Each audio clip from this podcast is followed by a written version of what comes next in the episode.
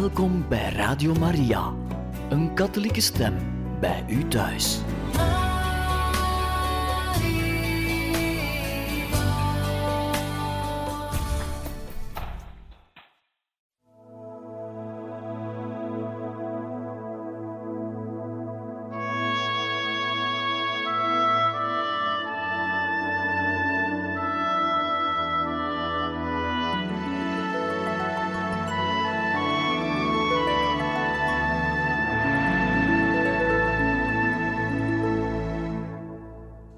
Beste luisteraars van Radio Maria, van harte welkom. We lezen verder uit het boek De Nieuwe Evangelisatie in het voetspoor van Sint Dominicus, geschreven door L. Piren. In een derde deel. Hoofdstuk 10 Bisschop Fulco van Toulouse en Dominicus wonen het vierde concilie van Laterana bij.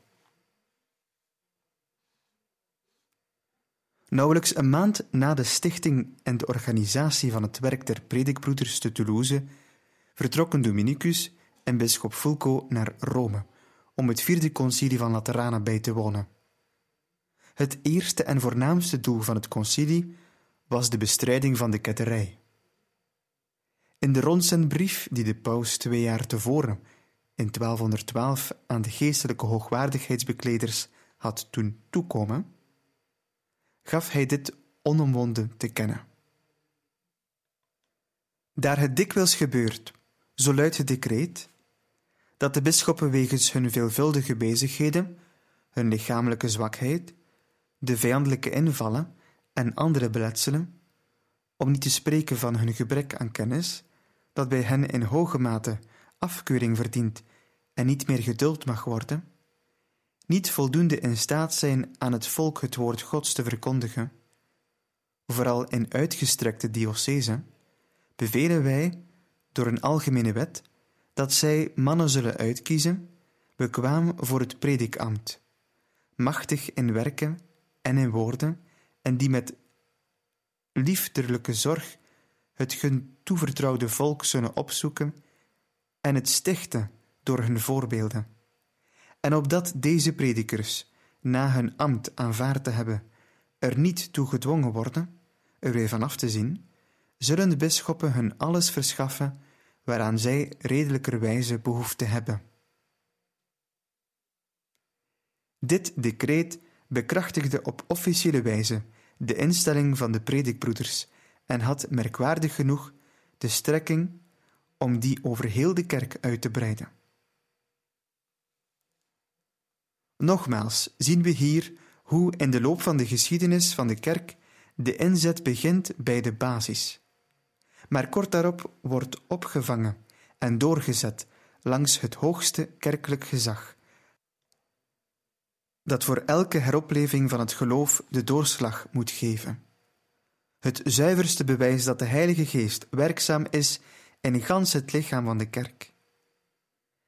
Nadat de paus de plannen van Sint Dominicus onder ogen had genomen, spoorde hij hem aan naar zijn broeders terug te keren om met hen, na rijp overleg, een goedgekeurde regel te kiezen en daarna naar Rome terug te keren, ten einde de pauselijke goedkeuring van zijn stichting te verkrijgen.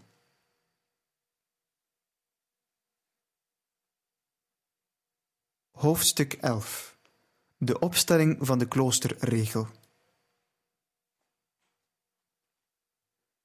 Bij zijn terugkeer in Toulouse schonk bisschop Fulco een tweede huis aan Dominicus.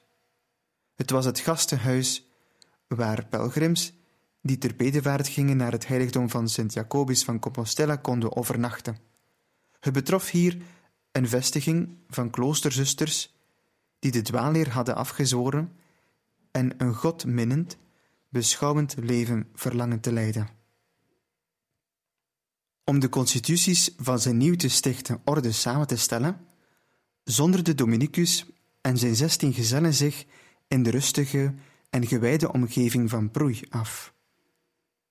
Zijn voorkeur ging uit naar de regel van de Premonstratenzers. Dat is een congregatie gesticht door Sint Norbertus in het jaar 1120 te Prémontré in Frankrijk. contemplatief en tevens actief van aard.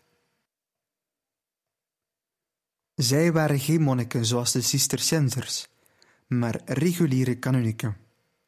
Het wezenlijke onderscheid tussen kanuniken en monniken was hierin gelegen: dat de monniken in eenzaamheid een contemplatief leven leidden en zich met handenarbeid onledig hielden, terwijl kanuniken, die allen tot de priesterstand behoorden, zich midden in de steden aan het onderwijs en het apostolaat wijden.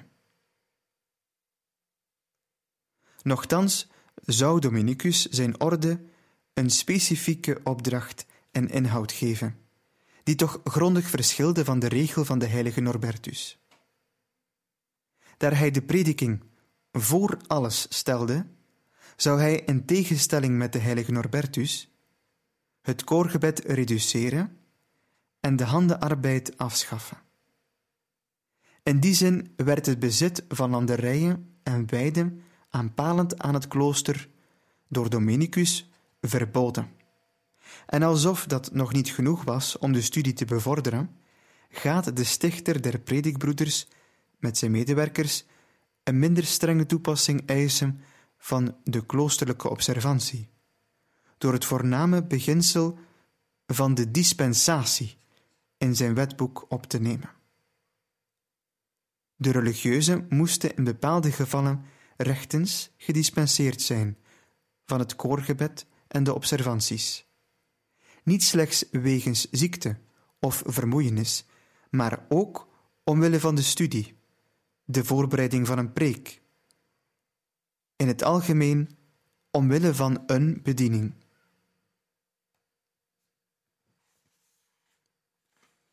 Eenmaal deze regel vastgesteld, diende Dominicus, om de goedkeuring van zijn orde te verkrijgen, ervoor te zorgen over een abdij of een klooster te beschikken dat de vaste zetel en rechtstitel van de orde zou zijn. Ook hierin kwam bisschop Fulco hem tegemoet. Daar zijn aanbeveling en bemiddeling schonk het kathedraalkapitel van Toulouse aan Dominicus, prior en magister der predikbroeders, de kapel van Sint Romualdus met al haar inkomsten zodat zij die voor altijd in alle vrede en vrijheid zouden bezitten. Nu was de raad door Paus Innocentius III aan frater Dominicus gegeven, volkomen ingewilligd en in daden omgezet. Na verkregen ervaring en rijp overleg was een tijdelijke orde opgericht, een nieuwe regel gekozen en in praktijk gebracht. Bovendien was een regulier klooster opgericht, dat naar de gebruiken van de tijd een plaatselijke zetel als rechtstitel had. Nu restte hem nog de taak om naar Rome te reizen en de pauselijke goedkeuring te vragen.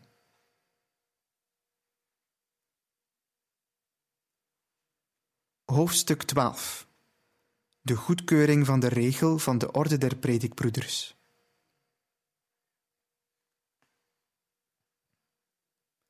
In de eerste dagen van het jaar 1216 was Dominicus uit Rome teruggekeerd. Acht maanden later, in september van hetzelfde jaar, sloeg hij opnieuw de weg naar de eeuwige stad in. Ondertussen was zijn grote beschermer Paus Innocentius III overleden en door Honorius III op de troon van Petrus opgevolgd. Zou de nieuwe paus zijn orde zo goedgezind zijn als zijn illustre voorganger? Welnu, twee maanden na zijn aankomst ontving Dominicus reeds de goedkeuring van zijn orde. Volgens de traditie van die tijd werd elke nieuwe gestichte orde goedgekeurd op de plaats zelf waar ze gesticht en gevestigd was. Dit werd in de oorkonde vermeld. Die gewoonte vond haar oorsprong in de structuur van het leenstelsel, waarvan het leen of het grondgebied het vormend beginsel was. En zo ontving de door Dominicus gestichte orde de titel van Sint Romanus van Toulouse. Volgens de bewoording van de bil wordt zij genoemd de orde van de kanuniken, volgens de regel van de heilige Augustinus, die zoals bekend gevestigd is in de kerk van Sint Romanus te Toulouse. In geen enkel opzicht ontkomen we hier aan de feodale gebruiken.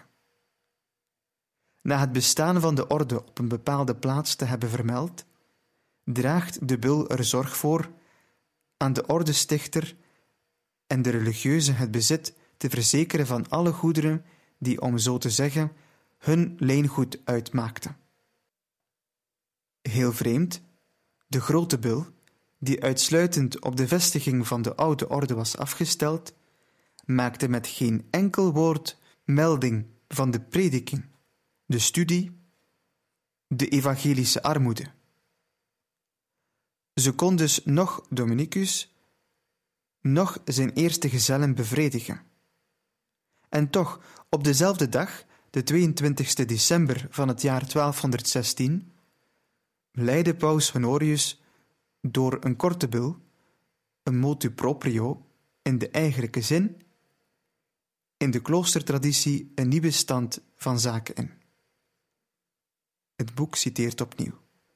Honorius, bisschop, dienaar der dienaren Gods, aan zijn dierbare zoon, frater Dominicus, prior van Sint Romanus van Toulouse, en aan zijn broeders, die het reguliere leven volgen en zullen volgen, heil en apostolische zegen.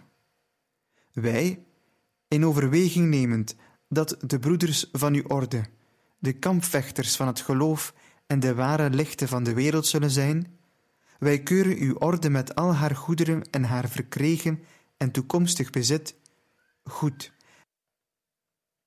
En wij nemen deze orde, haar bezittingen en haar rechten onder ons beheer. Gegeven te Rome in het paleis van Santa Sabina op de 22 december in het eerste jaar van ons pauschap.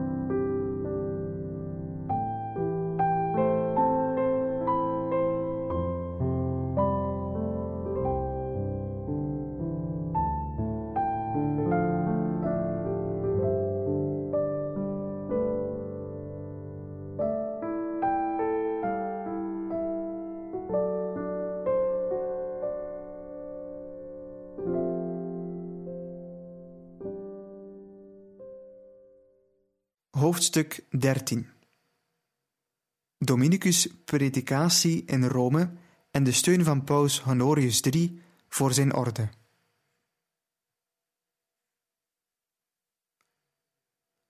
Dominicus maakte van zijn verblijf in Rome gebruik om het woord Gods te verkondigen. Vooraanstaande prelaten drongen erop aan omdat de ontelbare studenten en de geestelijken zijn gewijde welsprekendheid in hoge mate waardeerden. De uitleg van de brieven van Sint Paulus was zijn geliefkoosde onderwerp. En hier maakt het boek een kleine excursie over het manicheïsme. Omdat er blijkbaar veel studenten en geestelijken het manicheïsme daar in Rome waren toegedaan. Het manicheïsme is in de derde eeuw verspreide overtuiging uit Perzië, de leer van Manes. Godsdienstig en tevens filosofisch aangelegd, wilde hij op eigen houtje een wereldgodsdienst stichten die door haar hoge wijsheid een antwoord zou geven op het grote vraagstuk van goed en kwaad, in de mens en in de wereld. De rooms-katholieke godsdienst geeft het antwoord hierop door de openbaring van God in het Oude Testament en door de openbaring van Jezus Christus in het Nieuwe Testament. In tegenstelling hiermee steunt de uitleg van Manes op een private openbaring die hij verkregen heeft door een inspiratie van het menselijk vernuft. Het kwaad wordt door hem beschouwd als een entiteit, als een wezen dat door een hogere kracht wordt voortgebracht en zijn zetel en zijn werkzaamheid vindt in de stof, in het lichaam. Het goede is puur geestelijk, dat zijn oorsprong vindt in God en door de zuivere kennis zich dient te verlossen van het stoffelijke, het materiële. Komt de mens daar in zijn leven niet aan toe, dan heeft er een zielsverhuizing plaats, ook metempsychose genoemd. Deze theorie is een gnosis, een loutere fictie van het verstand, die een grondige dualiteit schept tussen stof en geest, ziel en lichaam, die het wezen van de menselijke natuur aantast en elke bovennatuurlijke verlossing onmogelijk maakt.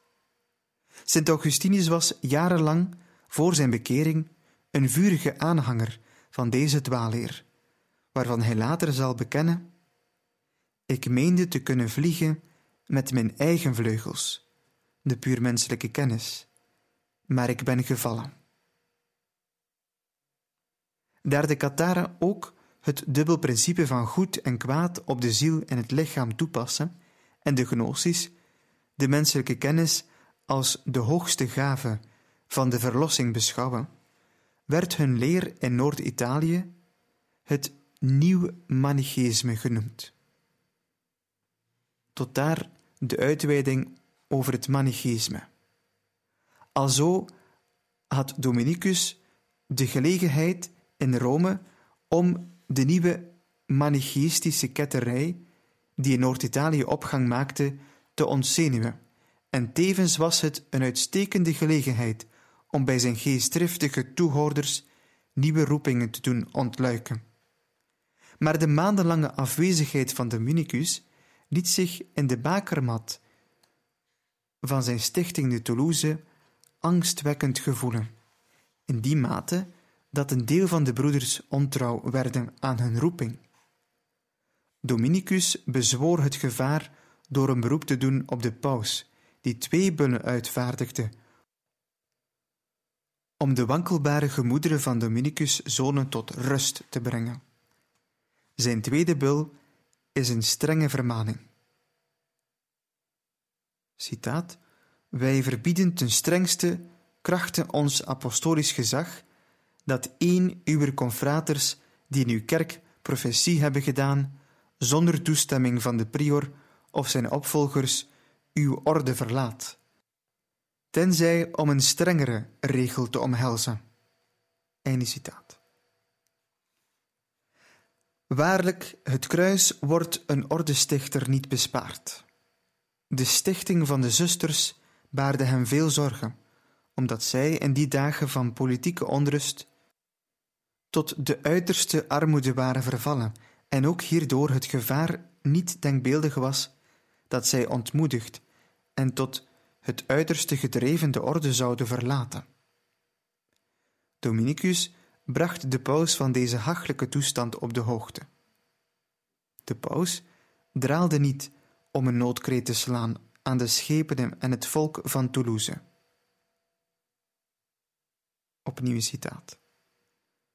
Wijl nu ons dierbare dochters in Christus, de priorin en de zusters van het gasthuis van Arnaud van Toulouse, de wereld hebben verlaten en het religieuze leven hebben omhelst, door de bitterste armoede beproefd worden, bidden wij u, uit vrees dat zij, uit noodzaak gedreven, ertoe bekoord zouden worden tot de genoegens van Egypte terug te keren, waardoor zij een gevaar en een bederf voor zichzelf en voor anderen zouden kunnen zijn, u alle in het algemeen, schrijven en gelasten wij u voor de vergeving van uw zonden, met de arme religieuze medelijden te hebben en hun de ondersteuning van uw liefde te schenken.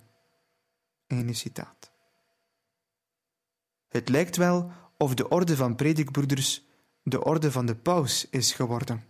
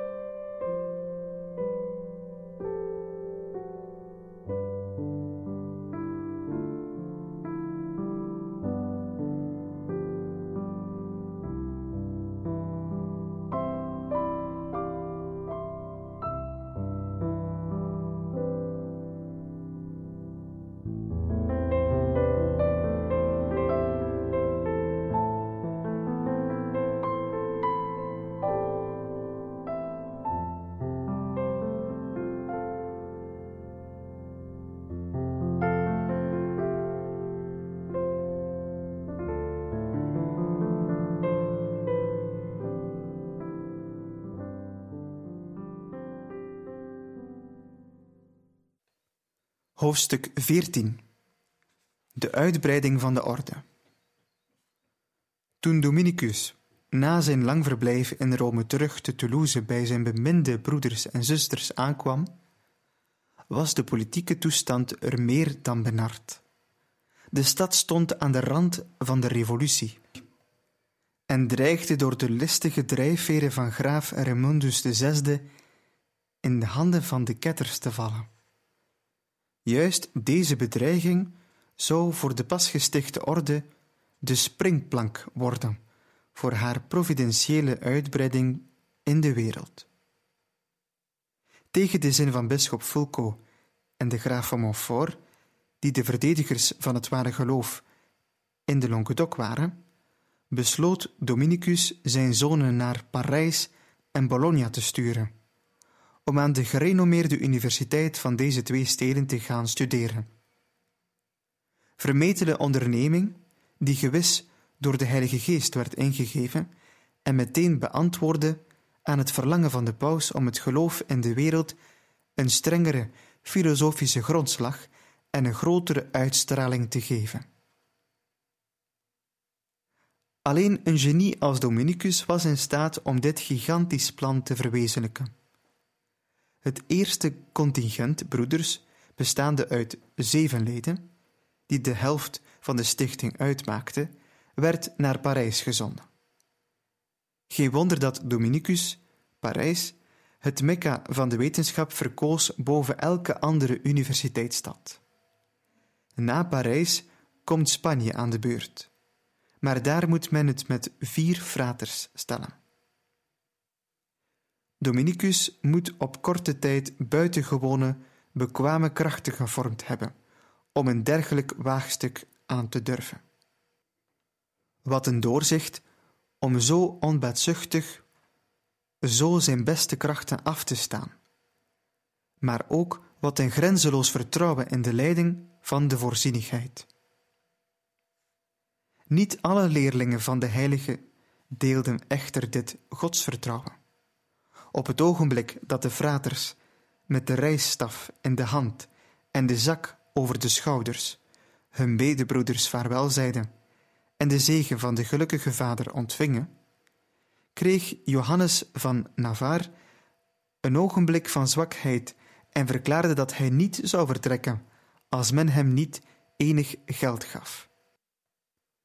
Alle smeekbeden van de minzame vader bleken vruchteloos. Uiteindelijk liet de stichter, die vol medelijden was en niet met hardheid wilde optreden, hem twaalf zilverstukken geven. Als een wijs man gaf Dominicus liever toe dan een roeping te laten verloren gaan. Dominicus bleef nog enige maanden in Toulouse alvorens de terugtocht naar Rome te ondernemen. Nu zijn orde zich wereldwijd vertakte, lag het voor de hand dat hij ook in Italië, de bakermat van het christendom, zijn orde wilde vestigen. Nauwelijks in Rome aangekomen, kwamen twee broeders uit Frankrijk en twee uit Spanje hem bezoeken, om hem het wedervaren van hun zending te vertellen. De moeilijkheden die zij in hun nieuwe omgeving ondervonden, verrasten hem geenszins. De plaatselijke bisschoppen waren niet bijster gesteld op de komst van die snoeshanen die in de schaduw van hun bisschoppelijke zetels katheders van geloofsverkondiging oprichten, alsof zij zelf daartoe niet in staat waren. Het zinde hen niet dat de predikbroeders rechtstreeks onder het gezag van de paus stonden. Dit was dan ook de reden waarom paus Honorius de 11 februari 1218 een bil richtte aan de plaatselijke bisschoppen waarin hij hen nogmaals aanmaande de predikbroeders te helpen en bij te staan. Dominicus, die het jaar voordien met zoveel vrucht in Rome gepredikt had en al zo broeders had gevormd die bij hem wilden aansluiten, plukte nu de vruchten van zijn apostolaat. Vier van hen had hij naar de Universiteit van Bologna gestuurd, met de belofte als hij het jaar daarop naar Italië zou terugkomen, hij ze in zijn orde zou inlijven. Hetgeen dan ook gebeurde. Maar nog anderen, getroffen door zijn heilige geestdrift voor de verspreiding van het geloof, sloten zich in Rome bij hen aan. De paus schonk de kerk van Sint Sixtus aan Dominicus, met de opdracht daar de verspreide vrouwelijke religieuzen bijeen te brengen en hen een degelijke vorming te geven. Tevens werd er een aanpalend klooster voor de fraters gebouwd. Drie maanden na de komst van de heilige waren er reeds meer dan twintig fraters in de orde ingetreden. De toevloed was zo groot dat Dominicus het besluit nam om tot nieuwe stichtingen over te gaan. Voortaan was zijn stelregel: Het goede graan bederft als men het ophoopt, maar als men het uitzaait, brengt het overvloedig vruchten voort. Drie uitgelezen broeders werden naar Bologna gestuurd om er het terrein te verkennen. Alweer stond de paus borg voor de zending en gaf de zendelingen een aanbevelingsbrief voor de betrokken bisschoppen mee. Een grote moeilijkheid deed zich voor in de streek van Toulouse, waar de orde haar oorkonde aan ontleende. Graaf Simon de Montfort, die eertijds met succes de strijd tegen de ketters aanvoerde, dreigde het onderspit te delven tegen graaf Raymondus VI, die de zijde van de opstandelingen had verkozen. Bij een mogelijke machtsgreep van de kettersgezinde graaf bestond het reële gevaar dat de kerkelijke goederen van de orde zouden geconfiskeerd worden, omdat ze als rechtstitel toebehoorden aan de kerk van Sint Romanus te Toulouse. Daarom raadpleegde Dominicus kardinaal Ugolino, de beschermheer van de orde. Er restte slechts één oplossing. Alle rechten, alle bezittingen die op de kerk van Sint Romanus te Toulouse waren ingeschreven, dienden door een nieuwe pauselijke bul aan de stichting van Broei te worden overgemaakt. De paus en kardinalen waren het er volkomen mee eens, en al zo geschiedde. En zo, beste luisteraars, komen we aan het einde van dit derde deel, waarin we lazen uit het boek De Nieuwe Evangelisatie in het voetspoor van Sint Dominicus. Hartelijk bedankt voor het luisteren. Hopelijk luistert u ook een volgende keer weer mee naar het vierde deel, waarin we vervolgen met Dominicus vertrekt uit Rome, bezoek aan verscheidene stichtingen. Tot de volgende keer.